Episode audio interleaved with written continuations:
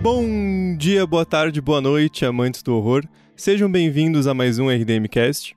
Aqui quem fala é o Thiago, e hoje a gente vai falar de um daqueles filmes, uma daquelas pautas que nós mesmos em algum ponto paramos e pensamos: pera, ainda não tem um RDMcast sobre esse filme?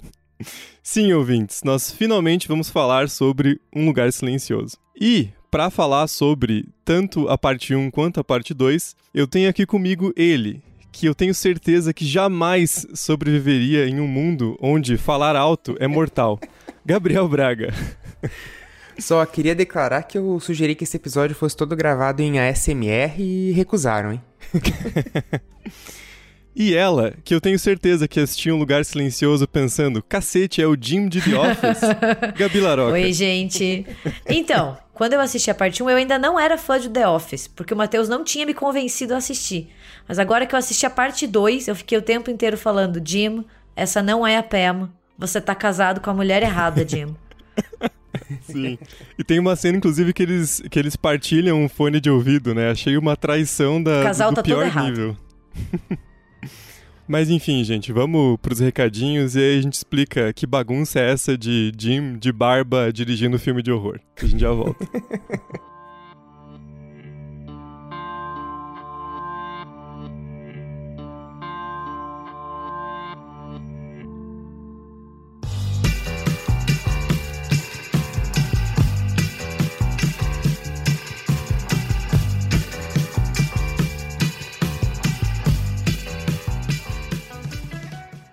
Bom, gente, hoje os recadinhos vão ser bem curtos, de verdade dessa vez.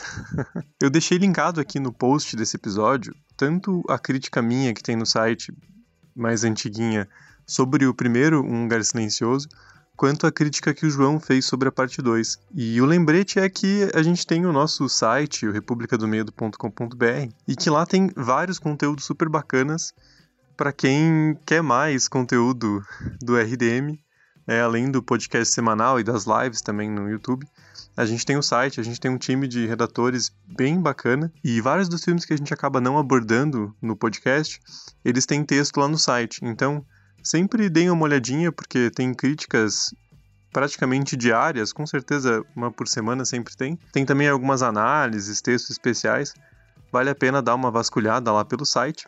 E também fiquem atentos nas nossas redes sociais, especialmente no Instagram e no Twitter, porque é lá que a gente posta, que a gente avisa quando tem um texto novo. Então visitem o site, sempre fiquem ligados nas nossas redes sociais, porque sempre tem um conteúdo a mais ali para quem fica com saudade do RDM ao longo da semana. E falando nisso, já deixo vocês com o episódio. Hoje foi curtinho, conforme prometido. Então fiquem com essa discussão bastante completa, eu diria, sobre Um Lugar Silencioso, parte 1 e 2.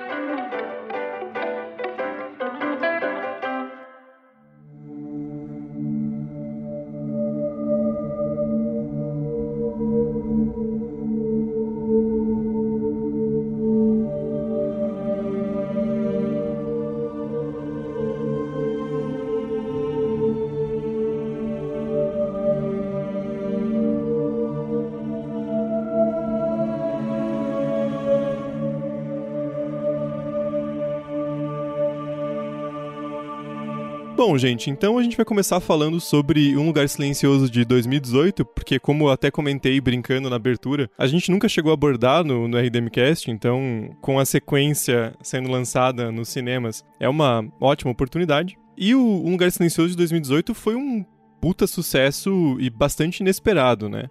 O filme custou cerca de 17 milhões de dólares em, em orçamento e rendeu mais de 350 milhões, né? Então, para um filme de horror já é raro conseguir vencer essa barreira, né? Eu lembro quando o It, a parte 1, fez uma, uma grana absurda e foi bastante inesperado também. E o filme é muito bom, né? Então foi um, meio que um choque, assim, para todo mundo que assistiu. E esse boca a boca acabou alavancando bastante o filme, tanto em, em, termos de crítica quanto de público, né? E vocês chegaram a ver o filme quando lançou, assistiram depois, participaram desse, desse momento de euforia com Um Lugar Silencioso ou assistiram mais tarde? Eu assisti no cinema e eu lembro muito nitidamente na minha memória o como eu fiquei tensa durante o filme. Então eu acho que é daqueles filmes que quando a gente assiste no cinema aumenta ainda mais a tensão, né? Você prende a respiração e você não quer emitir um barulho durante a exibição, porque você fica super imerso, né, no que tá acontecendo. E, e eu lembro que a sala de cinema inteira tava silenciosa, e a gente sabe o quanto isso é raro, né, porque as pessoas adoram falar e mexer e fazer vários barulhos ao longo do filme porque a galera tava muito, muito preocupada, assim, com muita tensão, né? Então foi uma ótima experiência e eu me surpreendi demais com o filme. Também consegui ver, ver ele no cinema, foi uma experiência excelente, assim. É, assim como a Gabi, eu também tive a sorte de pegar uma sala onde estava todo mundo muito vidrado no, no filme, então foi um silêncio completo. É, e eu fiquei muito surpreso, porque eu fui assistir com um casal de amigos. E Nossa, você foi a vela? Adorando o filme, super Olha, o Braga vidrado. foi a vela do encontro do casal. Fui, fui. Você não tem vergonha, Braga? Tenho nada, ih, sou, sou vela Você tá lá dando, dando uns pega do lado, você olha, tá o Braga com a pipoca, assim, você fala, porra, por que que convidaram ele, hein? Fazendo barulho É, de propósito. Nossa, quebrando o clima. O, o Braga com aquela... Aquela barra de chocolate que ele comprou antes, aí ele faz aquele puta barulhão de plástico abrindo, assim, só pra fuder com a galera. Sou o maior que- quebrador de clima aí. e daí no final, tava eu super tipo, caralho, que filme bom e não sei o que, eu adorei. E os meus amigos, tipo, nossa, mas que filme ruim, não sei o que, achou muito chato. E eu tava, como assim, cara? Não é possível que. Que a gente tenha visto um mesmo filme, do jeito que eles estavam falando, tipo, eles não gostaram nada do filme, eu fiquei muito chocado com isso, porque eu fiquei muito vidrado, sabe? Foram pra se pegar, né? Aí não, não é a premissa certa. Eles olham pro lado e tem o Braga, entendeu? Tipo, corta o clima de qualquer um. Mas eu, eu fui ver no cinema também. Eu, eu não consigo lembrar com certeza agora, mas eu acho que era, que era cabine de imprensa, porque eu lembro que eu escrevi crítica sobre o filme depois. E, assim, claro, cabine de imprensa já, teoricamente, é para ser mais silencioso, né? Se bem que tem uns filhos da puta que vão pra ficar conversando que dá ódio.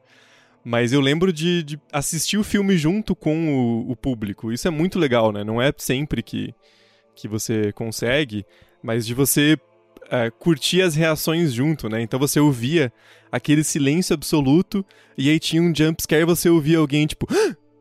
aquele, dando aquele pulinho meio assustado na frente, assim, olhando pra trás pra ver se ninguém tinha, tinha pescado. Acho que isso é, é muito foda, porque o primeiro filme, especialmente na primeira experiência, né? Seja ela em casa, seja ela no cinema, é uma experiência muito imersiva porque ele te mergulha muito na história, né? E você fica preso ali naquele, com aquela família, naquela situação, e ele utiliza muito bem o, o silêncio para te pegar no, no, no, contrapé, assim, né? Você entra muito rápido na pele dos personagens e você também se assusta com cada mini barulho que surge, né? Então, nesse sentido, é uma experiência muito de de assistir ali na hora e de forma imersiva e de forma coletiva também, né? Então isso ajudou muito o filme quando ele, quando ele lançou. E daí, claro, boca a boca, né? Aí todo mundo quer partilhar essa, essa experiência incrível de cinema, né?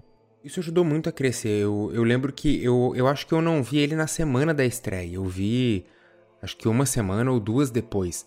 Mas o filme já estava sendo muito comentado, assim, né? Porque uhum. também estava numa onda de, de filmes de horror de privação de sentidos, né? Tem aquele com a Sandra Bullock pra, pra Netflix, né? Bird o Box. Bird Box. Bird Box. Obrigado.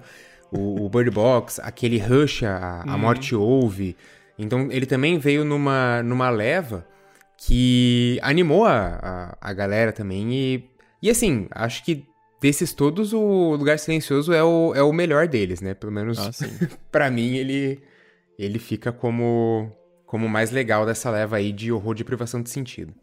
É porque ele faz aquela questão pra todos nós, né? O que, que aconteceria se nós estivéssemos no lugar dos protagonistas? E, gente, Sim. todo mundo faz barulho, entendeu? Você pode não falar, Sim. mas você bate, você se movimenta, entendeu? Então é muito difícil você não fazer barulho. Eu não sei, eu sou uma pessoa muito barulhenta. Se eu falo alto, eu grito. O Matheus falou que eu ia morrer em cinco minutos do filme, assim, que eu não ia durar nem um pouco, assim. Ele falou, ó, você...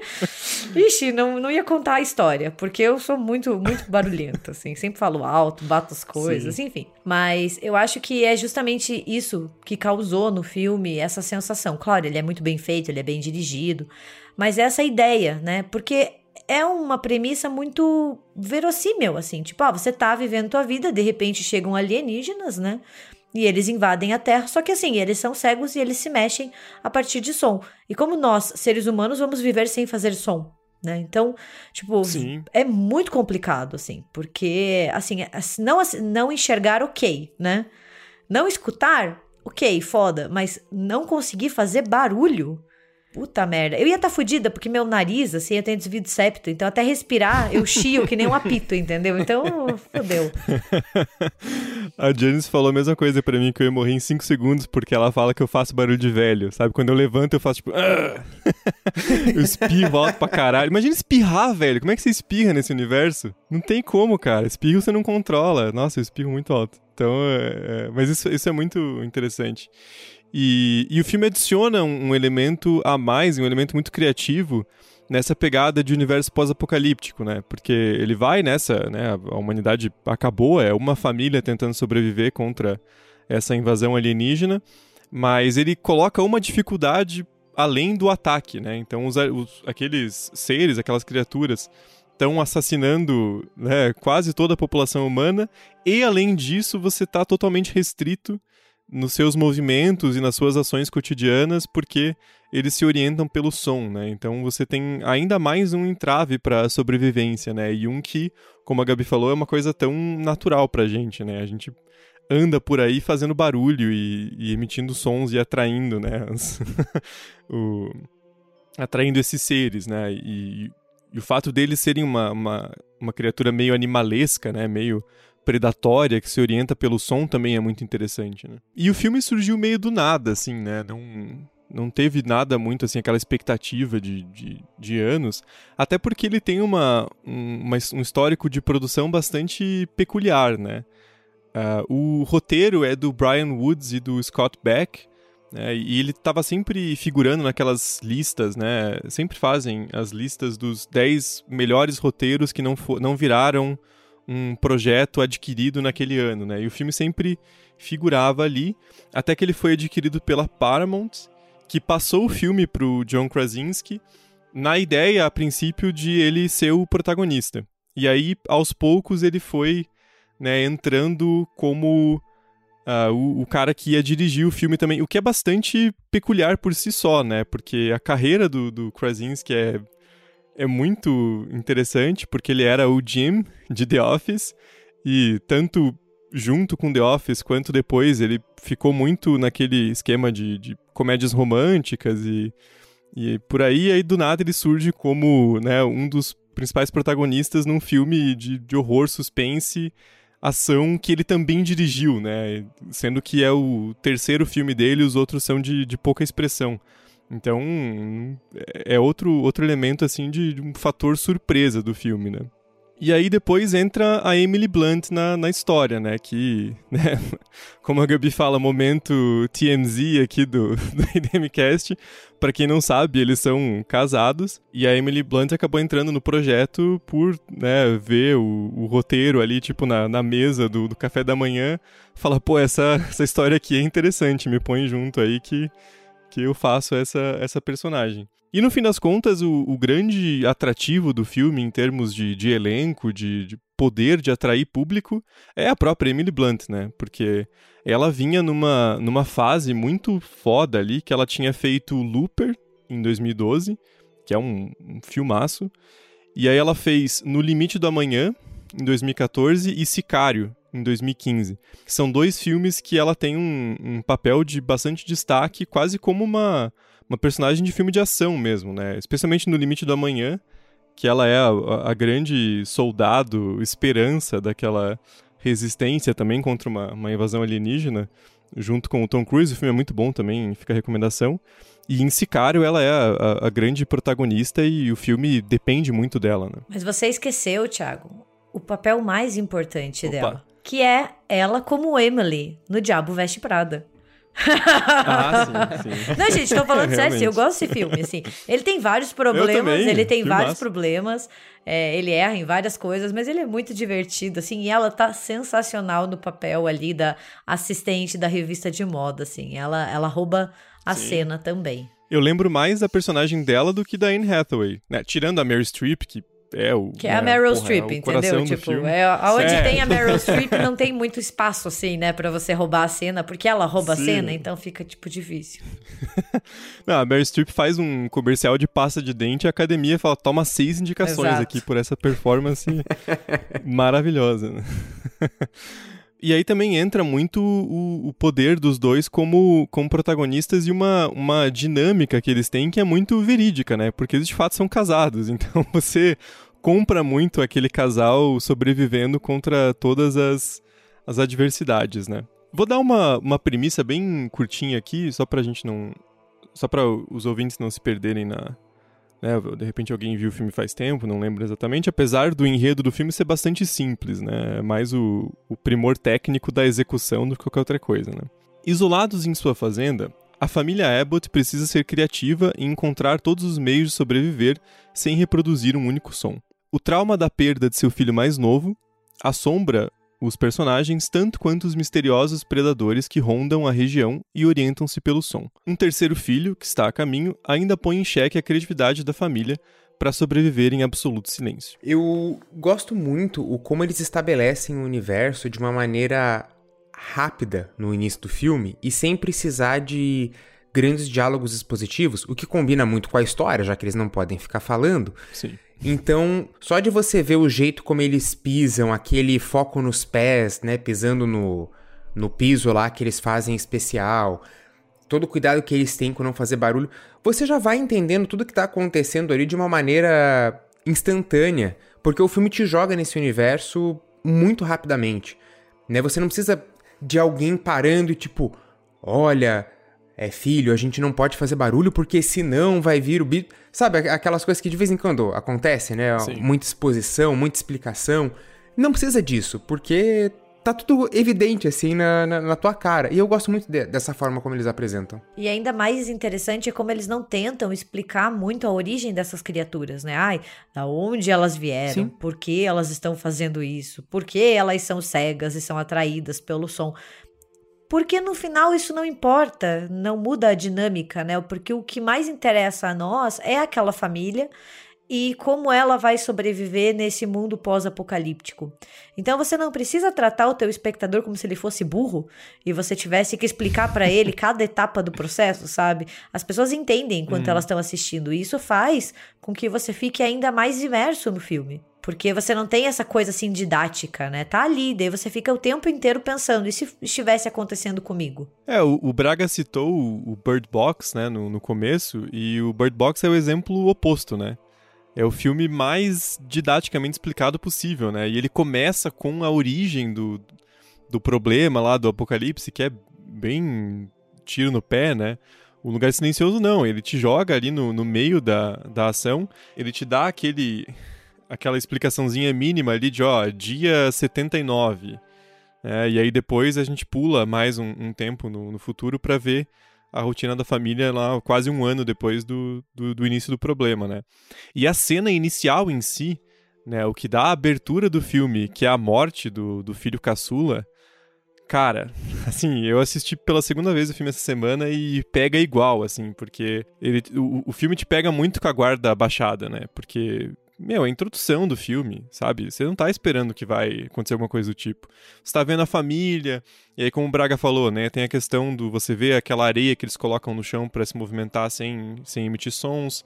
Você vê que eles estão entrando na farmácia ali que tá abandonada para buscar suprimentos, né? E aí tem toda aquela questão, o filme vai construindo, e aí você vê o molequinho pegando a porcaria do brinquedo e colocando a pilha, né? E aí a tensão vai subindo até a hora que explode e ele é né, levado pela, pela criatura. Então é uma cena muito brutal, muito chocante, que te coloca de forma muito imediata no filme e também mostra né, as consequências das ações, né? Você entende de cara muito rápido por que os personagens não podem fazer barulho, né? Você entende o que está em jogo ali, o que acontece se eles emitem algum tipo de, de som. Né? E tem uma carga dramática, né? Porque, porra, é você perder um filho, sabe? É uma coisa que nenhum Sim. pai ou mãe deveria passar na vida. E você já tá numa situação extrema, né? Num, num futuro pós-apocalíptico, onde a Terra foi invadida por criaturas, e de, além de tudo, você perde o teu filho mais novo, aquele menininho fofinho. Então isso pega tanto a família na tela desprevenida e nós, como o Thiago falou, porque a gente não espera que o filme vai ser tão brutal de matar o mais novo logo do início, né? Então, assim, é, é uma quebra de expectativa muito grande, porque por mais que o horror tenha, né, essa coisa da violência, raramente a violência é direcionada para crianças, né? Tem vários exemplos, mas não é uma regra, assim, ou algo tão recorrente. E o filme quebra demais, assim, ao fazer a criança ali com o brinquedinho ser levada embora por aquela criatura. Então é muito tenso, eu acho que é um dos momentos mais tristes do filme, assim. Sim. E que a gente fica mais assim, puta que pariu, o que, que acabou de acontecer. E essa cena também já te mostra que o filme vai ser marcado por grandes atuações, né? No começo ali, uh, da Millicent Simon já, que faz a, a filha que é surda, que ela que ajuda o menino a, a pegar o caminhão, e quando a família toda vira, que ela ainda não percebe o que tá acontecendo, né? Ali você já vê que ela tem, porra, um puta potencial dramático como atriz, porque ela já consegue trazer toda aquela coisa do não tá entendendo o que tá acontecendo, e daqui a pouco já vem aquela coisa da culpa, da dor, tudo junto. Enquanto isso tá o Joe Krasinski e a Emily Blunt super assustados, mas eles também não podem fazer barulho, senão eles podem sacrificar todo o resto da família. Sim. Cara, as atuações desse filme são maravilhosas, assim. É, como tem, tem pouco diálogo, pouca. É, pouca expressão é, sonora, eles têm que ficar fundamentando a, a atuação toda em expressão facial, basicamente. Porra, isso é, é, é, muito foda, é muito foda. Esse filme é incrível. Não, e a Millicent Simmons, ela entrega uma atuação incrível nos dois filmes, né? Sim. Eu acho, assim, que ela é a grande estrela, assim, dos dois filmes. É, a Emily Blunt, o John Krasinski, Cillian Murphy, são ótimos atores, já são atores reconhecidos e famosos, mas ela rouba a cena, assim, porque ela é sensacional, assim. E é uma protagonista que a gente torce, né? Eu gosto muito da personagem dela, porque a gente fica Sim. o tempo inteiro torcendo para que ela se dê bem, que não aconteça nada. Você fica assim, ai meu Deus, ela não pode morrer, entendeu? eu não aguento, eu não aguento se ela morrer, assim. E ela é super Sim. nova, ela tem 18 anos, né? Então, tipo, é muito legal ver essa chance também, essa oportunidade para uma atriz mais nova. É, e ela é surda mesmo, né? Então ela realmente entende a, a, a carga dramática da, da personagem. E, eu acho essa cena inicial é, é muito foda, porque como o Braga falou, né? É, é, impressionante como tudo que você precisa saber pro resto do filme tá naquela primeira cena, né? O roteiro é muito bem amarrado nesse sentido, né? Você vê que é um uma dupla bastante profissional, né? O, o, John Krasinski tem crédito também no roteiro, né? Ele ajudou a compor história depois que ele entrou como direção, mas é principalmente o, o Brian Woods e o Scott Beck, porque essa primeira cena ela estabelece a ameaça que a família está enfrentando, né? estabelece a dinâmica familiar, porque o fato da Reagan ter entregue o brinquedo na mão do, do menininho é o que vai gerar todo o conflito dela com o pai né, ao longo de todo o filme. Ele estabelece também que ela é surda, porque a gente ouve da perspectiva dela. Né? Então todos os conflitos estão nascentes ali. Né? E logo depois corta já para quase um ano no futuro e a gente vê que a personagem da Emily Blunt está grávida. Né? Então, isso já cria uma angústia maior ainda, né? Porque a gente acabou de ver todo o trauma que foi gerado naquela família pela perda do, do filho caçula. A gente viu o que acontece quando uh, algum deles emite algum tipo de, de som. E a gente começa a se perguntar instantaneamente, né? Isso com tipo 6, 7 minutos de filme. O que, que eles vão fazer com um bebê recém-nascido que vai chorar, espernear né? E com certeza vai atrair os seres para aquela família e vai colocar tudo em risco, né? Então você já fica desde o começo surtado junto com eles ali, pensando a merda que vai dar, né? O filme é extremamente imersivo nesse sentido. E ouso dizer, não só o bebê, mas o que me fez ficar pensando o filme inteiro, desde que ela aparece grávida, é como ela vai fazer esse bebê sair daí Sim. sem gritar? Gente, eu fiquei pensando o tempo inteiro como que essa mulher vai ter esse trabalho de parto, né? Ali sem assistência, né? Porque ela tá sozinha né? É, depois, claro, se concretiza porque ela dá a luz na banheira completamente sozinha, então é, em um cenário ideal, ela estaria acompanhada pelo marido e pelos filhos, né? E mesmo assim já é foda, né? Porque, gente, não sei, não, não nunca tive filho, mas eu imagino que a gente dá uns gritos, né? Que deve doer, assim. Puta que pariu. E daí, além de tudo, como que você faz para um recém-nascido não chorar? Porque não tem como você olhar para um recém-nascido e falar assim, não chore. Não faça barulho, Sim. entendeu? Não tem isso, assim. É impossível. A criança faz barulho. Ela se comunica através do choro, né? uhum. né? Então, é, é uma sequência de coisas que deixam a gente tão nervoso, porque a gente fica pensando o tempo inteiro como que eles vão encontrar uma solução para que a família não seja toda morta ao final que constrói um suspense muito bom. E a solução encontrada é muito boa, assim. Que eles introduzem aquele elemento do disfarçar o som com aquela cena na cachoeira, né? Que daí o, o pai vai com o filho e deles, não, aqui a gente pode gritar, pode falar porque o som tá abafado. E daí eles já introduzem esse conceito do, do disfarçar o som, e daí o cara faz toda aquela é, exibição de fogos de artifício ali, eu, eu achei muito boa a, a solução para encobrir o, os, os sons uhum. do parto, né? Achei muito bem pensado, foi uma coisa que me convenceu, eu achei um, um ótimo plano. Não, a, a, casa inteira, né? Porque como eles estão. Isso é uma coisa. Isso é uma das coisas mais interessantes do filme, né? Como eles já estão um ano dentro daquele cenário, eles já tiveram tempo de pensar em várias coisas, né? Então eles têm, por exemplo, todas aquelas lâmpadas que você pode mudar para elas ficarem vermelhas e avisar que tem algum tipo de alerta. Né, eles têm os rádios que eles estão tentando achar alguém, eles têm todo o caminho de areia que eles colocaram, né? Para explorar as partes da cidade, tentar achar suprimentos. Eles pensaram em tudo, né? E até tem uma coisa que muita gente aponta que é um furo de roteiro, né? Que é como eles têm eletricidade, sendo que eles não podem ligar um gerador, mas o filme mostra que eles têm painéis solares, né? O que é muito comum nesse, nesse cenário de, de, de fazenda, pelo menos nos Estados Unidos, né? E, e, eles provavelmente já tinham antes da, daquela catástrofe, né? Então eles conseguem ter energia a partir disso.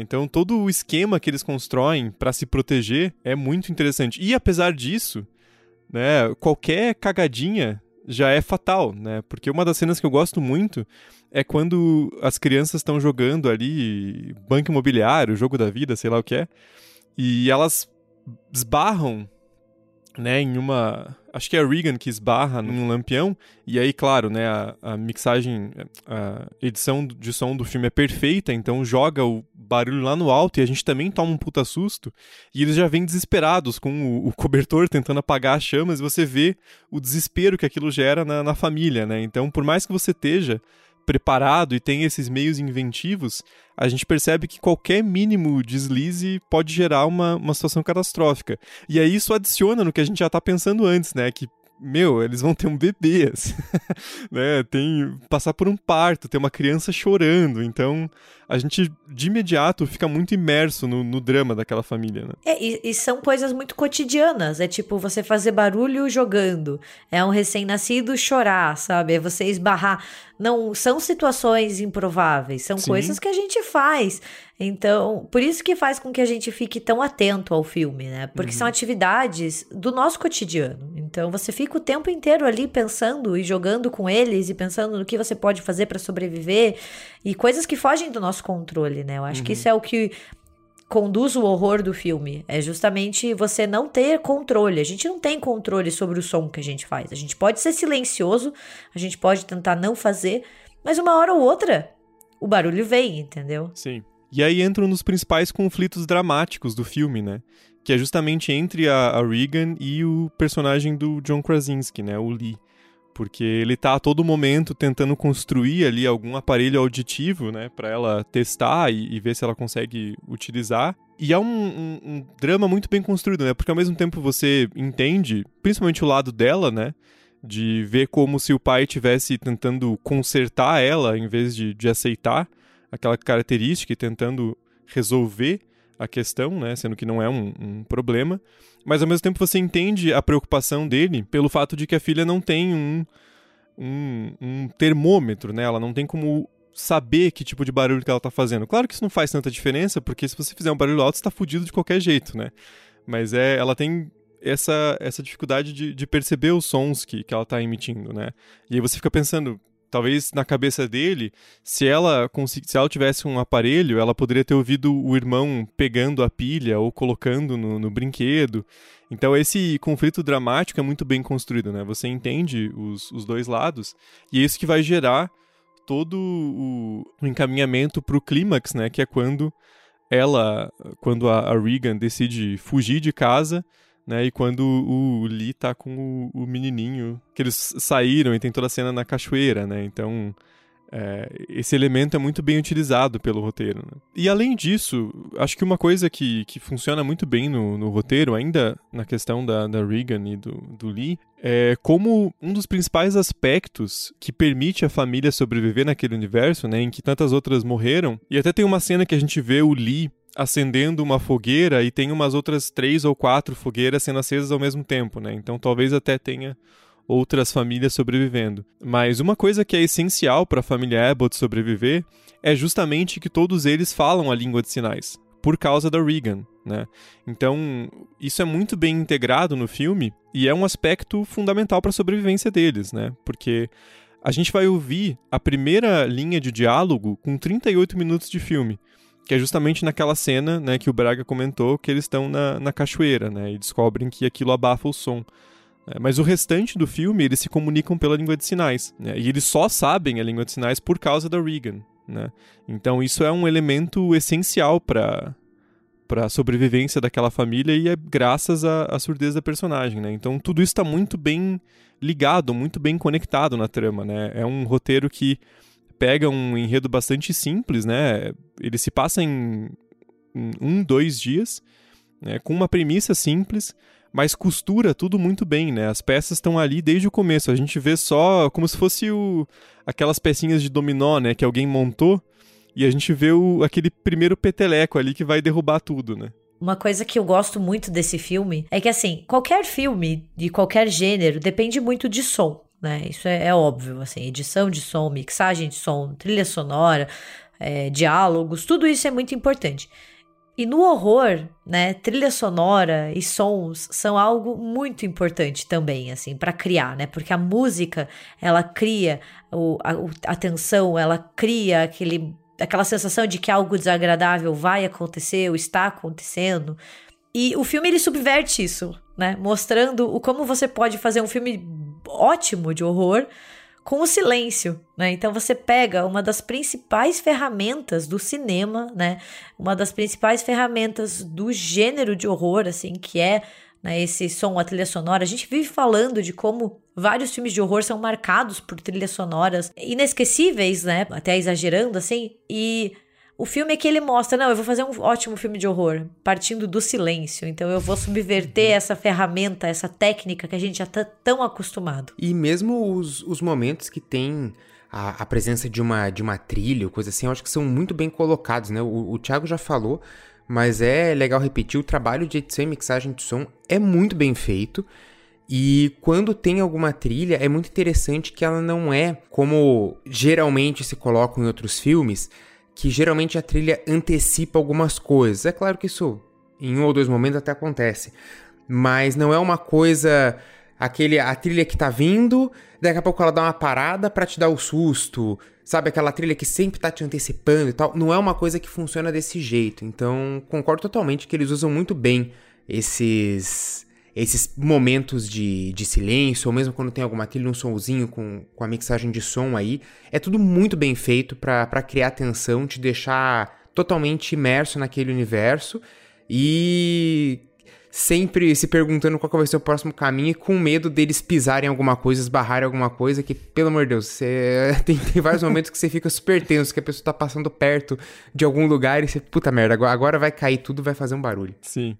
E sabe quem concorda com vocês? O próprio mestre do horror e suspense, Stephen King. Porque o, o John Krasinski... É porque a gente conversou sobre isso, você não sabia? Stephen King assistiu o filme, me ligou né, e falou assim... Passou Nossa, um Gabi, fio. você não tem ideia o que eu achei... Me passou um áudio. Ele me mandou uma mensagem assim, Gabi, posso mandar um áudio? Eu falei, ah, não, espera um pouco aí, cara, agora eu tô ocupada. Segura aí. mais tarde. Senão, ele, senão ele manda um podcast, né? Porque ele é muito empolgado. Nossa, fala demais. Às vezes a gente tem que falar, ô Stephen, tem que arrumar a casa, assim, cara. Vai, vai fazer alguma coisa. Vai catar o cocô da, da tua cachorrinha, vai. Vai cuidar dos cord. Mas o, o, John Krasinski comentou que o, o, principal elogio que ele recebeu em relação ao filme, né? O, o que mais deixou ele feliz foi um tweet do Stephen King, bem quando saiu o filme lá em abril de 2018, que ele diz o seguinte: é, Um Lugar Silencioso é um trabalho extraordinário. A, eu estou traduzindo livremente, tá? Por isso que eu estou me enrolando. É, a atuação é fantástica, mas a principal coisa é o silêncio, em caps lock. E como isso faz o olho da câmera se abrir de uma forma que poucos filmes conseguem. É, então, como o silêncio faz a gente prestar atenção em outras coisas, né? E aí entra um, uma, das, uma das cenas mais incríveis do filme, assim, que é, me pega sempre, sempre. E daí um trabalho de direção fenomenal do John Krasinski também, que é aquela porra daquele prego na escada, né, velho? Aquela Nossa, eu ia cena... comentar sobre isso, porque Nossa, aquilo é de fuder, né? Porque daí o desgraçado, é. ele mostra o prego, né? Ele, ele dá um close ali quando ela puxa o, o cesto, né? O, aquele saco de roupa e o prego levanta. E aí ele dá um close e você fala, puta, alguém vai pisar nessa merda, né, cara? Não tem erro, vai dar alguma cagada ali. A cena do, do prego, ela é tenebrosa, assim. Eu, Demais. Nossa, eu acho que entra para alguns dos momentos mais horríveis do cinema. Porque você sente aquele prego entrando no teu pé, assim. é horrível, né? E, e, só fazendo uma conexão rápida, eles mostram o mesmo prego na parte 2. Sim. E você sim. olha para aquele filho da puta e fala assim: Eu tô de olho em você, seu merda. Sim. Você não vai me pegar sabe? Então dá aquela piscadinha que eu acho muito legal, porque, putz, ela enfiar o pé no prego, assim, deve doer. E deve ser uma coisa, assim, horrível. E, e, que nem o Thiago falou, você vê, né? Ele tá ali, ela tá mexendo nas coisas, então vai fazendo essa antecipação. E você sabe que ela vai pisar. Você Sim. sabe que ela não vai desviar. Então Sim. é só aquela coisa prolongada, aquela, aquela dor prolongada. Sim. E de novo, mais uma belíssima atuação da Emily Blunt, porque Nossa. você sente aquela dor com ela, não só por ver, né, o, o prego entrando no, no pé, mas porque a reação dela porra, ela, ela faz doer em você. Sim. Não, e, e, aí é outra coisa interessante do, do silêncio absoluto do filme durante boa parte da duração, né? Esses momentos de som mais alto são muito chocantes, né? Uhum. E tem alguns desses. Tem essa própria cena do, do prego que ela dá um, um né? Que ela tem que se segurar ali pra, pra, pra não gritar depois, né? E com aquela dor absurda. Tem a cena do, do parto, né? Que no momento exato em que solta os, os fogos de artifício, ela grita e é uma cena muito pesada, né? Muito forte. E, de novo, uma atuação incrível, né? E, e que diz o John Krasinski que eles fizeram em um take. Quando ele falou corta, a Emily Blunt só levantou e falou: Ah, o que, que vocês vão almoçar aí? Tô, tô pronta pra. O que, que, que vocês vão comer aí? Tô de boa. Aqui pra mim deu já. E a própria cena da morte do personagem do John Krasinski, né? Que é um momento dramático foda, né? Porque é, aquela cena tem vários elementos interessantes, né? O, ele pontua muito bem todo o tema do filme, né? Que é, são os pais tentando cuidar de sua família nesse momento, né? Naquele caos e naquele cenário de, de morte e destruição. E também a própria relação dele com a, com a Regan, né? Que aí tem a cena que ele fala pra ela, né? Eu sempre te amei. E aí grita, né? E aquilo é muito forte, né? Porque é o filme inteiro em silêncio. E aquele grito dele é, é muito catártico, né? Ele chamando a criatura para si para salvar os filhos, né? Então é uma cena muito bonita, assim. E e bastante pesada também, né? Porque a gente sabe que o, destino que aguarda o personagem, né? É, não, realmente a, a cena do sacrifício final, ela é, é, é bastante tocante, assim.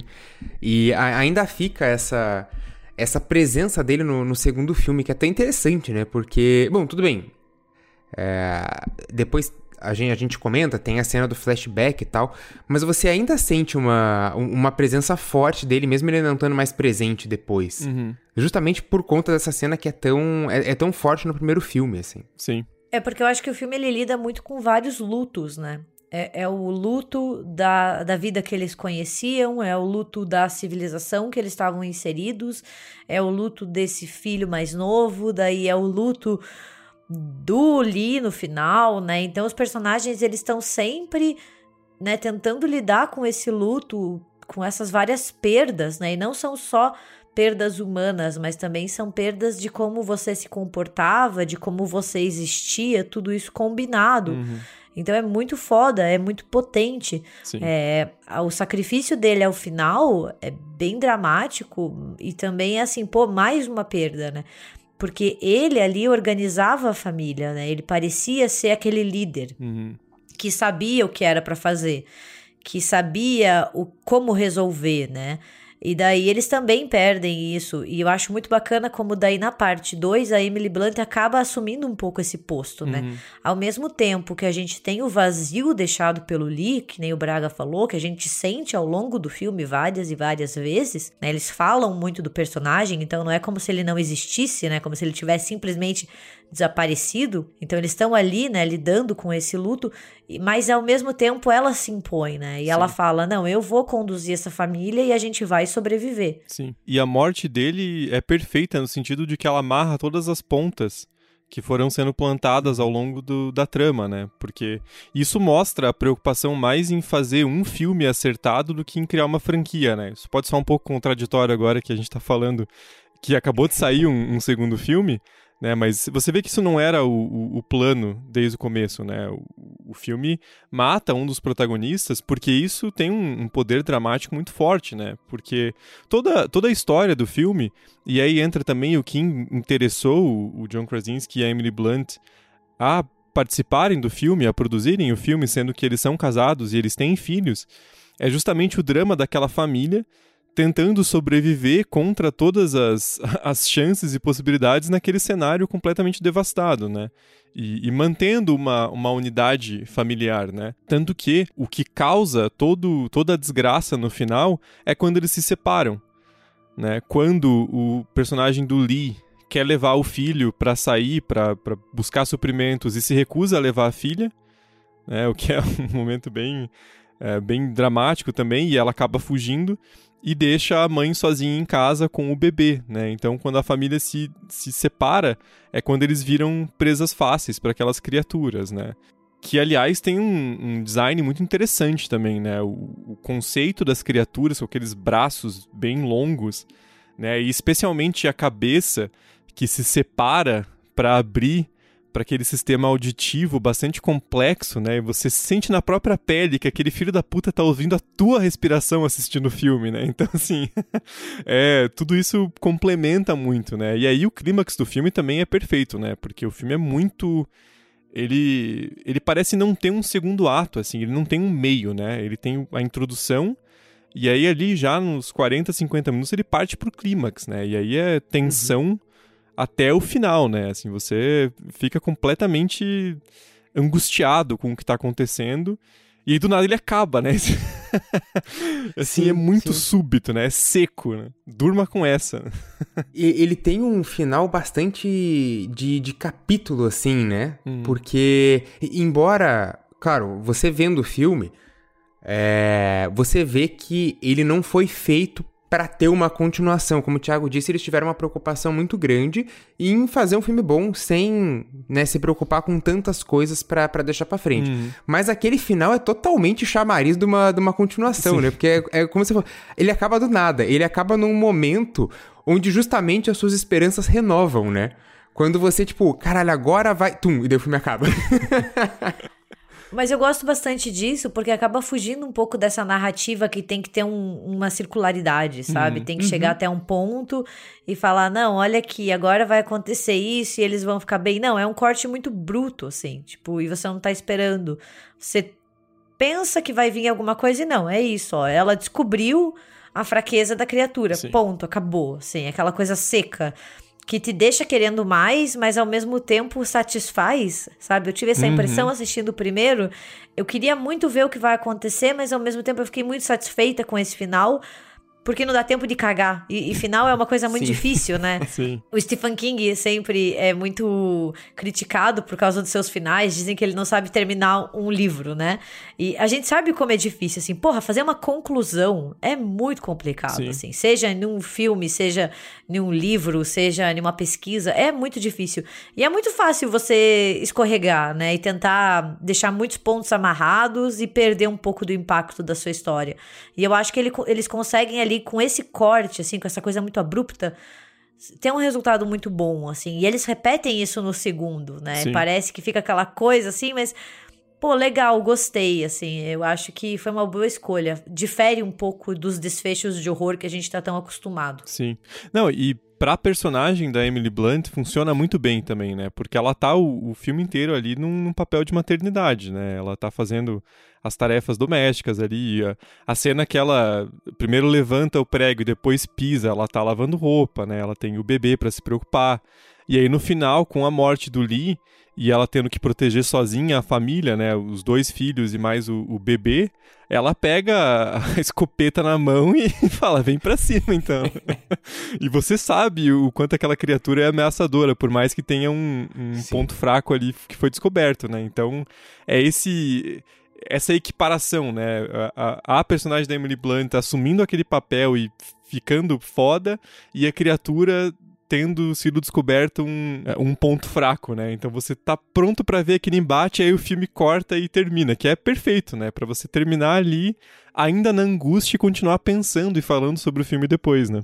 E aí, só como curiosidade, né, para vocês sentirem angústia junto comigo, ah, que o Um Lugar Silencioso, ele quase foi inserido na franquia Cloverfield porque ele foi adquirido pela Paramount, né, em, em 2017, e tava bem na, naquela onda ali, foi logo depois que lançou o, o Rua Cloverfield 10, em 2016, né, que é um filmaço, e aí teve aquela ideia, assim, tipo, ó, vai ter o universo compartilhado de Cloverfield, né, e aí acabaram desistindo do, do projeto, e aí tem só um detalhezinho que eu não sei se se foi colocado depois como uma, uma piada, um easter egg, ou se estava desde o começo, que tem uma cena que a gente vê, né, o, o Lee no porão, trabalhando ali no- nos aparelhos, e aí tem vários recortes de jornal, né, e um deles fala de um meteoro que atingiu o México com a força de uma bomba atômica, que é muito provavelmente, né, a origem da, da chegada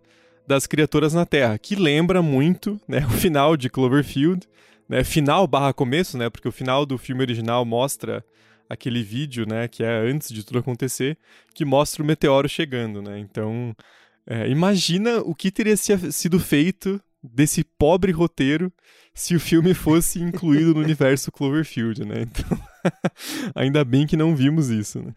I don't know why you came all the way up here. There's nothing left.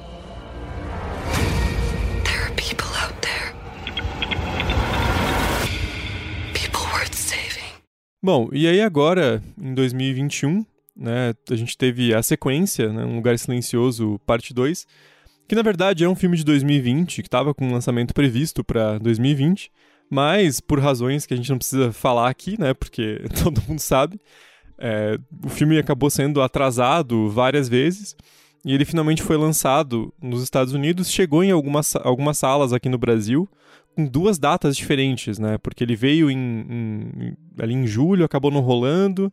Aí ele veio mais pro final do mês, ali começo de agosto. Então ficou nesse um pouco nesse limbo, né? E o filme ele não conta mais com a assinatura do Brian Woods e do Scott Beck no, no roteiro. Eles partiram para outros projetos. Segundo entrevistas, nunca foi a intenção deles criar uma, uma franquia. Eles queriam só contar aquela história e então acabaram não participando do, do segundo filme. Quem assina o roteiro é o próprio John Krasinski, que volta para a direção. E aí, segundo ele, né, não dá pra gente saber, pode ser Miguel, e ele fez pela grana, mas segundo ele, né, o, o que atraiu ele para voltar para a direção e com o roteiro, né, e a própria Emily Blunt, foi essa ideia de continuar a história daquela família e tentar mostrar como eles sobreviveriam sem o, o- personagem principal, sem o personagem do, do Lee, né? E lutando ainda contra aquelas todas aquelas adversidades agora com um bebê, né? Então com esse tema ali da, da maternidade, da paternidade ainda mais forte, porque eles têm uma, uma criança para cuidar que é o, o futuro, não só da família, mas mesmo da, da humanidade, assim, né? Se eles conseguirem cuidar de um bebê né, no meio daquele caos, sem poder fazer barulhos altos, né, é, é um, um sinal de esperança. Né? E aí, acho que não, não, é, não cabe aqui um plot, porque a gente sabe que teve bastante gente que ainda não conseguiu assistir o filme, que é, ou que viu bastante recente, mas o filme basicamente começa onde o, o primeiro tinha parado, né? Uh, com a exceção de uma cena inicial, que é uma espécie de um, de um flashback, que mostra o primeiro dia né, de toda aquela catástrofe. Né? E a gente vê o Lee, né, a Evelyn e os, os três filhos tentando encontrar um lugar seguro, fugir, né, quando a desgraça começa e eles estão numa partida de beisebol, né? E aí o, aquela sequência inteira de cerca de 10 minutos é eles tentando fugir para um local seguro e já começa o filme na adrenalina máxima assim, né? Porque a cena da Emily Blunt fugindo do ônibus, assim, é é uma das melhores cenas do filme, né? Porque, de novo, você sente na pele a angústia dela dando marcha ré e uma porra de um ônibus vindo a 100 por hora na, na direção dela, né? Então, aquele caos que é criado né, é muito muito forte e dá o tom pra, todo o filme, né? Eu, eu achei que é uma continuação muito é, digna, assim, não é, não é aquela continuação que perde a qualidade, eu acho que ela conseguiu manter a mesma qualidade do, do primeiro filme. E de novo essa coisa do, do John Krasinski de manter uma atenção constante o filme inteiro. Porque, como o Thiago falou, o filme já começa lá no alto e depois ele, pelo menos a, a mim, não, não decepcionou, assim. Porque tem ainda vários momentos de, de, de, tensão e tudo. Então não é tipo o filme que começa explodindo e vai decaindo e tal. Não, ele, ele consegue manter um bom ritmo de, de tensão o, o filme inteiro. Eu, eu gosto muito dessa, dessa primeira cena do, do flashback. Eu acho ela muito interessante, ela também já apresenta esse, esse personagem novo, o, o Emmett, uhum. o Pink Blider Fury Calculista lá, mas ele já apresenta o, o, personagem novo, já te dá um panorama legal, é, é interessante ver o primeiro dia da, uhum. da invasão, né, não, não dá para dizer que, que não é legal, e, porra, é uma série de perseguição muito bem feita. Eu gosto bastante dessa adição do Cillian Murphy ao elenco, porque ele é um puta ator, Sim. né? Então ele entrega, assim, ele preenche muito bem a falta do John Krasinski, mas ao mesmo tempo ele não é um substituto do Lee. Eu acho isso muito interessante, né? Ele não tá ali para tapar um buraco. Ele tá ali para desenvolver um novo personagem. Eu gosto também bastante dessa, dessa cena, esse prólogo, né? Esse dia 1, um, porque, de novo, ele não tenta explicar, né? Ele só mostra como era a vida dos personagens, o que faz a dor da perda ser ainda maior, porque eles perdem um estilo de vida muito legal, eles estão ali no jogo de beisebol, família, todo mundo se conhece, aquele ar de cidade pequena, uhum. né? Ele, o John Krasinski, né? O Lee, ele entra, pega as coisas ali naquela mercearia, então Nem paga, você né? sente, né? Exato, então é aquela coisa de cidade pequena, então você sente a perda, né? Você vê, pô, ó, tudo que eles perderam. Né?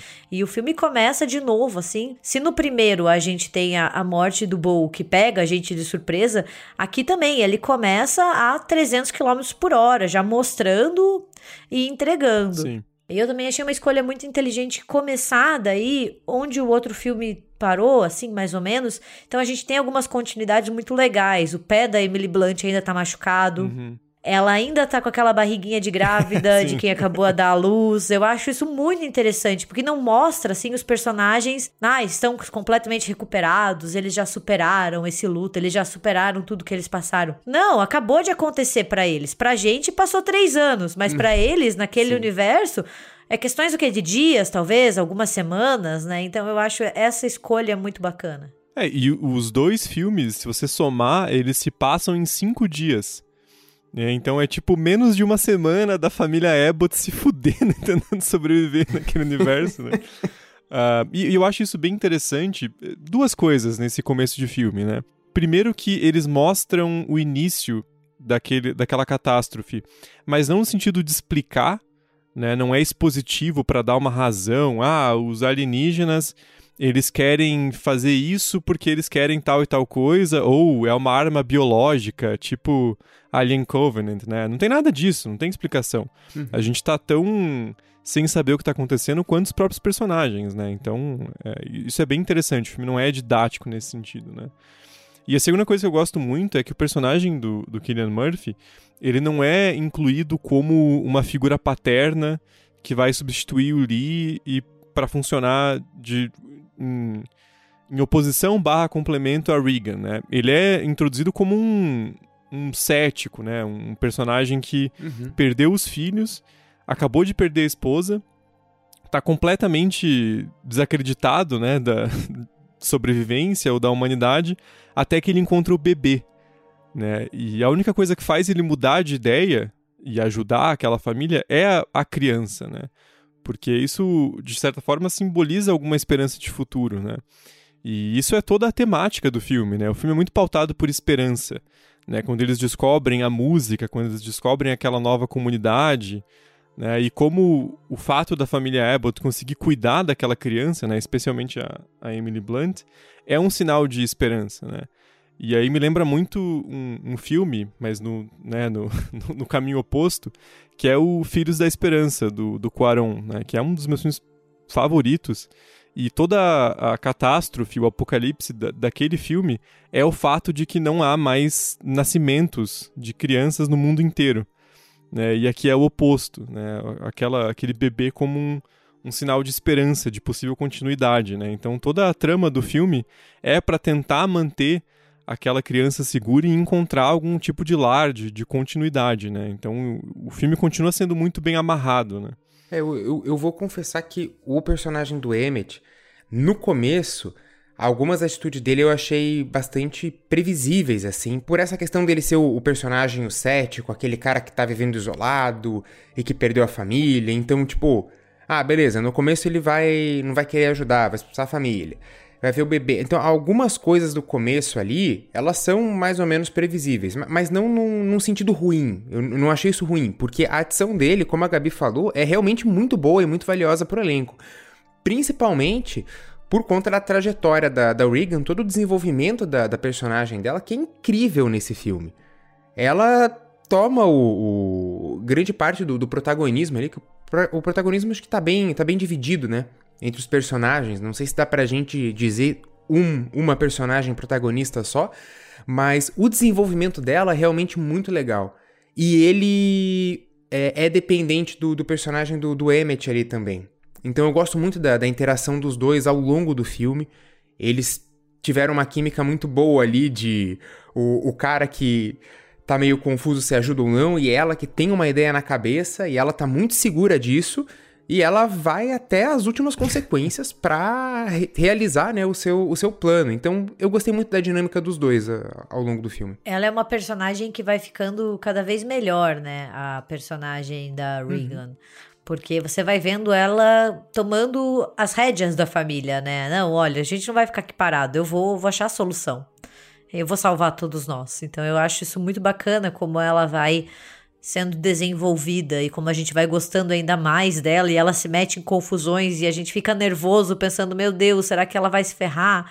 É, eu acho que eles conseguiram trazer os personagens e desenvolver eles sem perder um pouco também o mistério da história, né? Porque se você entrega demais, acaba ficando assim até sem sal e ali não, você fica o tempo inteiro pensando, eles vão sobreviver, eles vão conseguir sair dessa, né? Como que eles estão lidando? E só uma coisa, né? Esse novo personagem, que é o Emmett, de novo, eu acho muito interessante, porque ele também tá vivendo o luto, né? Sim. Então as, eles vão todos se unir por esse luto. A família Abbott tá sofrendo agora principalmente pela morte do patriarca, né? Do Lee. E ele ali também perdeu os dois filhos, perdeu a esposa, né? Então todos eles se unem pelo luto e como o Thiago falou, por essa esperança de tentar fazer com que as coisas melhorem ou que seja restaurada o mínimo da normalidade, né? Tem que uhum. ter um jeito de lutar com essas contra essas criaturas. Sim. É, e, e é interessante porque quando termina o primeiro filme, a gente cria muito uma expectativa de que o maior protagonismo vai ser da, da Evelyn, né? Da personagem da Emily Blunt. Mas ela acabou de dar à luz, né? Assim, tipo, ela tá completamente esgotada, tem um bebê recém-nascido para cuidar que precisa de tanques de oxigênio, né? Pra, pra sobreviver. Então acho que a solução do roteiro de colocar o protagonismo na Regan e ter o Emmett como né, um complemento ali, um co-protagonista que vai partir na jornada junto com ela, e dividir os personagens, né, colocando ali a Emily Blunt tentando cuidar da, da família enquanto os dois partem nessa jornada, né, e de tentar achar uma, uma forma de usar aquele dispositivo que eles descobriram, né, aquela falha daquelas criaturas, para tentar derrotar elas e tentar ter algum tipo de, de retomada, né, e não só tentarem sobreviver é muito interessante, né? Porque é uma forma inteligente de construir uma sequência, né? O primeiro filme é muito mais na, na questão da sobrevivência, né? Aquela família tentando encontrar uma rotina, tentando encontrar uma vivência naquele universo bastante desafiador, né? E no segundo eles não estão só mais tentando sobreviver, né? Eles vão atrás de uma solução. Né, e sempre movidos pela Reagan, né, que consegue identificar a música, consegue decifrar o código, né, e ela mesma vai atrás da solução. Né. E é, é muito legal como o elemento da, da separação aparece de novo, e dessa vez não é exatamente como no primeiro filme, né? Porque no primeiro filme, quando eles se separam, como o Thiago falou, é quando começa a dar muita merda. É claro que vai dar bastante merda nessa separação, principalmente com o menino lá que decide andar por tudo com o pé Nossa, machucado. Que moleque e não, não, não, numa... velho. Nossa. Alguém soca a cara daquele moleque. Dá velho. muita raiva dele. Mas nesse momento, a separação, ela não vem de uma briga, né? De um mal-estar ali da, da, da família. Embora Reagan meio que tenha fugido, mas não é uma coisa muito mal-estar assim. E agora a separação é, é, é importante. A Reagan quer ir até a, a transmissão do rádio para conseguir, em, falando assim bem resumidamente, salvar o mundo. Hum. Você precisa da mãe para salvar o filho indo na farmácia, né? Emily Blunt precisa ir lá para conseguir remédio e oxigênio, né? Porque o bebezinho tem que ficar dentro da, da caixa. Então, nesse momento, eles têm que se separar e as coisas vão se encaixando, Uhum. né? Eles estão separados, mas as ações deles se encaixam para tudo dar certo no final. Então, é de novo aí uma, uma direção muito certa, um, um roteiro muito bem escrito também, que não vai deixando muita ponta solta, Uhum. não vai te dando elemento aleatório, assim. É, é tudo bem encaixadinho. Sim. E mesmo aquele cenário, né, da, da, daquela fábrica abandonada e a solução do cofre, é tudo muito inteligente, né? Como o Emmett consegue essas soluções também, afinal ele não estaria vivo até aquele ponto, né? E o cofre tem uma das melhores cenas, né? Que é quando o Marcos fica preso lá dentro Nossa. com o recém-nascido e começa a acabar o oxigênio, né? Sim. E você sente, assim, eu não sei vocês, mas eu fiquei até com a respiração mais difícil, assim, de puxar, porque a gente sente o desespero dele, né? E daí tem aquele, o bebezinho com aquele tanque de oxigênio e, e as, a solução deles para carregar o recém-nascido é muito inteligente, Sim. né? Mas ao mesmo tempo você fica o tempo inteiro pensando, tá, e quando acabar esses tanques de oxigênio? e se eles não acharem mais tanque de oxigênio? Então o, o filme joga bastante com isso, né? Mas essa cena que ele fica preso é muito angustiante. Sim, sim.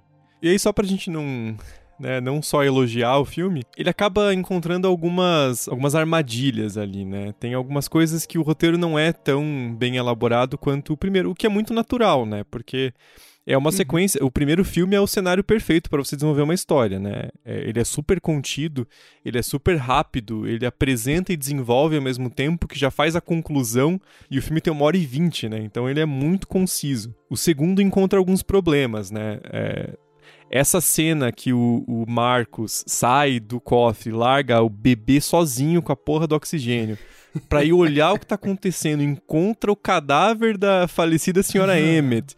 Tipo, porra, velho, é muita muleta de roteiro, assim, né? É uma cena que você fica assim, puta, tudo bem, você já mostrou que o moleque é meio desesperado, que ele é muito novo e tal, mas não, não funciona. Até porque o ator cresceu, né? E o ator espichou pra caralho, né? Então você vê um moleque, de um marmanjo de 14 anos fazendo uma merda dessa, é diferente do menininho de 9 anos do primeiro filme, né? Então já não funciona tão bem, né? E aquele grupo que eles encontram no meio do caminho, Ai. né? Aquele grupo meio de Meio- canibais. Ah, Aquilo lá ficou muito pânico na floresta pra mim, sabe? Não casou tão bem assim, Sim. tipo, sabe? Eu acho que concordo com o Thiago, eu acho que é muito difícil você fazer uma sequência que seja tão boa e impactante quanto o original. Alguns filmes conseguem, Poderoso Chefão Parte 2 tá aí pra mostrar, Sim. e diversos outros filmes também. Mas nesse caso, eu acho que a sequência ela sofre de um mal que é muito comum e não tira o mérito dela, que é perder um pouco do impacto. O primeiro filme ele é muito impactante, essa questão de não poder fazer barulho, né? E a gente vai pro segundo já esperando isso, né? O a nossa mente já tá preparada para isso. Então isso acaba perdendo um pouco o impacto, né? Que é o tempo inteiro, claro. A gente continua nervoso, a gente continua aprendendo a respiração e pensando, meu Deus do céu, eles não podem fazer barulho. Mas ao mesmo tempo a gente já tá um pouquinho acostumado, porque a gente já viu isso no primeiro Sim. filme. E novamente, isso não é uma coisa ruim, isso não faz com que o filme seja ruim. É só assim, talvez faça com que ele não seja tão impactante quanto você assistiu primeiro, né, nessa primeira experiência também. Pra mim, e eu vou deixar bem claro que é, é só a minha opinião, não precisa me xingar, mas pra mim a comparação é muito, fica muito ali entre o Alien, o oitavo passageiro, e o Aliens de 86. Né? Que o primeiro filme é mais o survival horror, é aquela situação e tentando simplesmente sobreviver àquela ameaça, e a ameaça é forte, ela é pesada, ela passa por todo o filme, ela é muito é, angustiante e assustadora. E aí no segundo você dilui, porque vira mais um, um filme de ação, assim, né? Os elementos de horror suspense, eles estão menos presentes no Lugar Silencioso 2, né? Porque você tem que aumentar a escala, né? Então você adiciona mais elementos, né? E a gente falou, o, o fato da Reagan partir em uma jornada de tentar solucionar o problema é muito interessante. Mas os caminhos da jornada são meio né, esse grupo de, de canibais ali é o filme tentando jogar ali uma, uma oposição com aquele outro grupo que tá na ilha, né, assim, então, ah, tem um grupo que sinaliza a esperança e outro que sinaliza a humanidade, né, perdendo completamente sua, sua esperança, mas fica muito jogado, né, e, e, e aparece o Scoot McNairy, que é um puta ator, e que é um ator famoso, e ele tá, tipo, dois minutos no filme, então aumenta a sensação de, de desperdício, né, você fica, mano, o que que você tá fazendo no filme, né? É, eu, eu acho que essa cena do, do barco, ela entra naquela coisa meio previsível também, sabe? Que eu achei do, do personagem do Emmett no, no começo. É, como ele diz do, ai, tem gente que não vale a pena salvar, não sei o que. Você já fica, tá, em algum momento vai aparecer um grupo que é normal em qualquer filme survival horror aí, de É. zumbi e tal, sempre vai aparecer algum grupo é, coisado assim. Então a gente já sabe que, que isso vai acontecer. Só que ali fica. Sei lá, fi- fi- ficou muito na cara, né? Que, que, que ia rolar alguma coisa exatamente naquela cena, naquele momento. Ele não. Ele não sabe esconder muito bem as intenções. Assim como o primeiro. O primeiro consegue maquiar um pouco melhor a- as suas intenções. Esse segundo já não, não tem o mesmo. a mesma delicadeza em, em esconder tão bem o que vai acontecer. assim, nada contra o John Krasinski, né? Ele faz um puta trabalho de direção e ele é o Jim, Sim. né? E o Jim é o Jim, então assim, ele vai sempre ter um, um espaço especial nos nossos corações, mas mas você vê que o roteiro do segundo filme ele é um pouco mais falho, né? Faltou um, um roteirista, roteirista mesmo, né? Alguém mais experiente ali pra amarrar as pontas, porque ele não é tão coeso, né? Essa e, e mesmo os habitantes daquela ilha, né, fica uma coisa meio jogada, porque eles vão pra lá e o, o filme não desenvolve muito mais seus temas, né? A gente encontra a família ali e tal, e logo eles começam a morrer, né? A gente não sente tanto o impacto daquelas Uhum. mortes, né? Porque o filme não apresenta tanto. Então fica um pouco esses, esses pedaços soltos, mas o, o clímax é, é muito bom, né? Assim, quando o filme vai se encaminhando pro final. E aí tem aquela montagem paralela, né? Da Emily Blunt voltando pro, pro cofre e vendo a cagada que o filho dela fez. a merda que ele fez. E aí, ao mesmo tempo, a Reagan tentando chegar na estação de rádio, né? Aí o filme eleva de novo aquela, aquele mesmo nível de, adre- de adrenalina no começo, né? Então ele termina muito bem. É, o final é, é sensacional, assim, essa montagem paralela, ela faz a gente ficar apreensivo simultaneamente pelos personagens que estão em locais diferentes. E você fica assim, meu Deus, será que alguém vai morrer, né? Será que alguém no final a gente vai perder algum deles? Eu acho que foi um, um desfecho muito interessante, muito bem pensado, né? E, e, eu gostei de novo desse corte abrupto, né? Uhum. Termina ali e termina com os personagens não se reencontrando. Então fica aquela dúvida do tipo, putz, quando será que eles vão se encontrar de novo? Né? Quando que Regan vai ver a mãe e os irmãos de, novamente? Então fica novamente aquele gostinho do, tá, e agora? O que, que vai acontecer? A gente vai ter uma parte 3, Uhum. né? Eu acho que a principal pergunta que o filme deixa é, e agora? Para onde a gente vai? Sim. É, porque o, o problema no final não foi totalmente resolvido, né? Porque você tem que sintonizar todos os rádios e que todo mundo. Então não é, não é aquela solução mágica, né? De, de final de filme, de tipo, pronto, resolveu o problema. Não, você tem uma. Um tipo de solução, mas que exige muito mais trabalho no, no futuro. É, né? Eles acharam a bala de prata, mas tem que fazer produção em massa, né? Porque senão não adianta, né? Então, Sim. Porque a solução é muito temporária, né? A Reagan consegue ligar ali É. na, na estação, mas é só pro irmão dela conseguir enfraquecer a criatura, né? Então a gente ainda fica em aberto o que vai acontecer, né? E, e só um detalhezinho. A Gabi comentou como essa montagem paralela é bem feita, né? E não só a montagem em vídeo, mas em som também. Porque quando a Reagan pega aquela arma improvisada, que ela vai bater na criatura, e o Marcos pega a arma, o som sai ao mesmo tempo, né? Então a gente vê a Reagan acertando a criatura, mas o, o, o barulho é do estampido do tiro.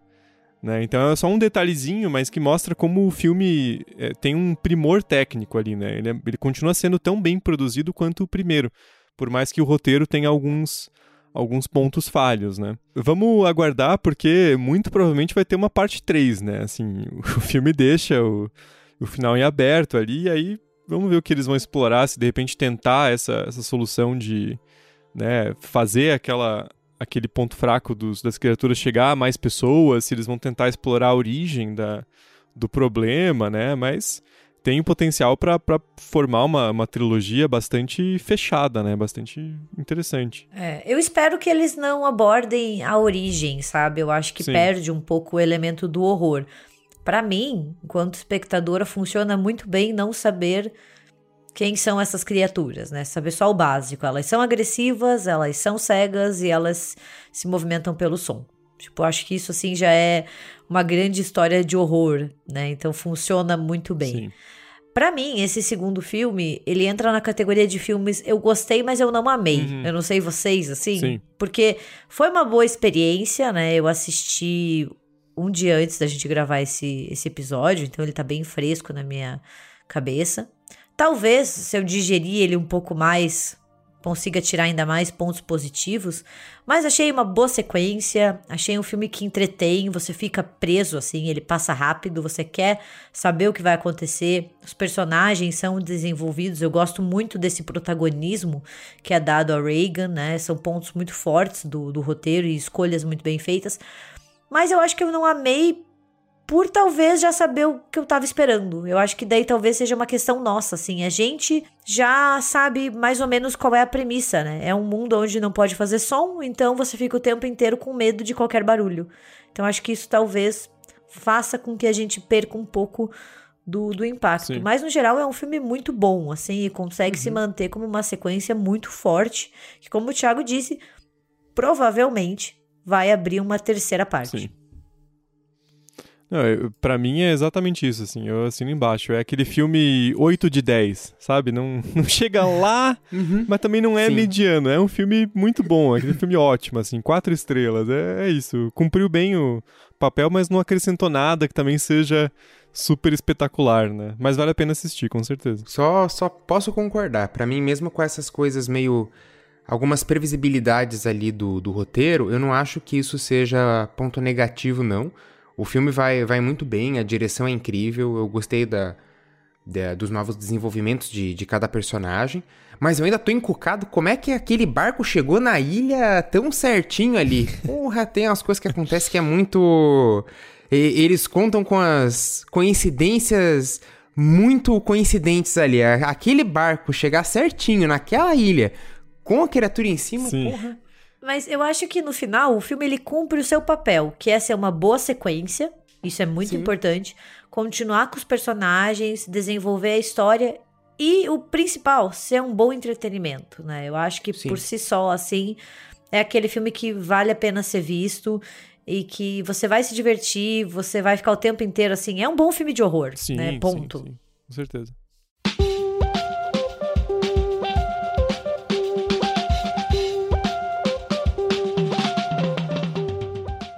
Bom, gente, então esse foi o nosso episódio sobre Um Lugar Silencioso, parte 1 e 2. A gente tava devendo desde 2018, né? Porque surpreendentemente não tem RDMcast sobre Um Lugar Silencioso. Mas tá aí nossa, nossa opinião e acho que o, o fim, fim das contas é vale a pena tanto rever o primeiro filme ou assistir se você não viu ainda e o segundo filme também com certeza vale a pena assistir, né? Ele cumpre bem o, o seu papel. A gente queria fazer esse episódio desde 2020 e ele estava no nosso Trello como Um Lugar Silencioso parte 1 e 2. Daí começou, né, todo o problema com a pandemia. E daí eu mesma, eu lembro disso, eu escrevi em letras e de caps adiado. e ficou assim por um ano e meio, sabe? Então é aquele episódio que vê ele sair e dá uma, uma felicidade, porque ele ficou tanto tempo ali no, no adiado que é bom finalmente poder falar. Porque realmente as pessoas às vezes perguntavam pra gente: ah, tem RDMcast de um lugar silencioso? E na minha cabeça super tinha, assim. Nossa, deve ter em algum lugar. E não tinha. E daí era aquele choque, assim, nossa, mas como que o RDM ainda não falou sobre isso? Porque é um filme que causou uma grande repercussão, assim, e, e foi um dos mais famosos em 2018. Então aí, né, já sabem por que, que demorou também, o adiado ficou assombrando a gente por um ano e meio, então... Bem dramático aquele trelo, assim, né? Ele ficou bem no topo um tempão, porque a gente achou que ia lançar em, Ah. tipo, três meses, né? Daí o filme foi adiado por um ano e meio. Mas enfim. Então, contem pra gente o- o que, que vocês acharam do- dos filmes. E também se vocês têm outras sugestões de, de pauta, de repente algum, algum filme ou franquia que a gente não fez RDMcast ainda, que tá pra sair algum filme novo, a gente aproveita e faz tudo de uma vez, né? Porque aqui a gente faz pacotão, né? Foi tipo Sabrina, assim, que saiu a quarta temporada e a gente falou, cara, vamos falar de tudo. Por que não, né? RDMcast megalomaníaco. Mas enfim, contem pra gente o que vocês acharam do- dos dois filmes, principalmente. E se vocês têm interesse, nos sigam nas nossas redes sociais. Vocês nos encontram no Instagram como República do Medo, no Twitter como RDMcast e no Facebook como República do Medo. E também vocês sempre podem acessar o nosso site, que tem artigos, críticas e vários outros textos. Inclusive, o podcast é lançado lá também, né? Que é o republicadomedo.com.br ou enviar também um e-mail para nós, para o contato arroba republicadomedo.com.br. E também se inscrevam no nosso canal do YouTube, República do Medo, e ativa lá o sininho para ficar por dentro das nossas lives mensais que estão valendo muito a pena. Então é isso, gente. Obrigado pelo, pelo carinho, pela audiência e até quinta-feira que vem. Até! Até quinta-feira que vem.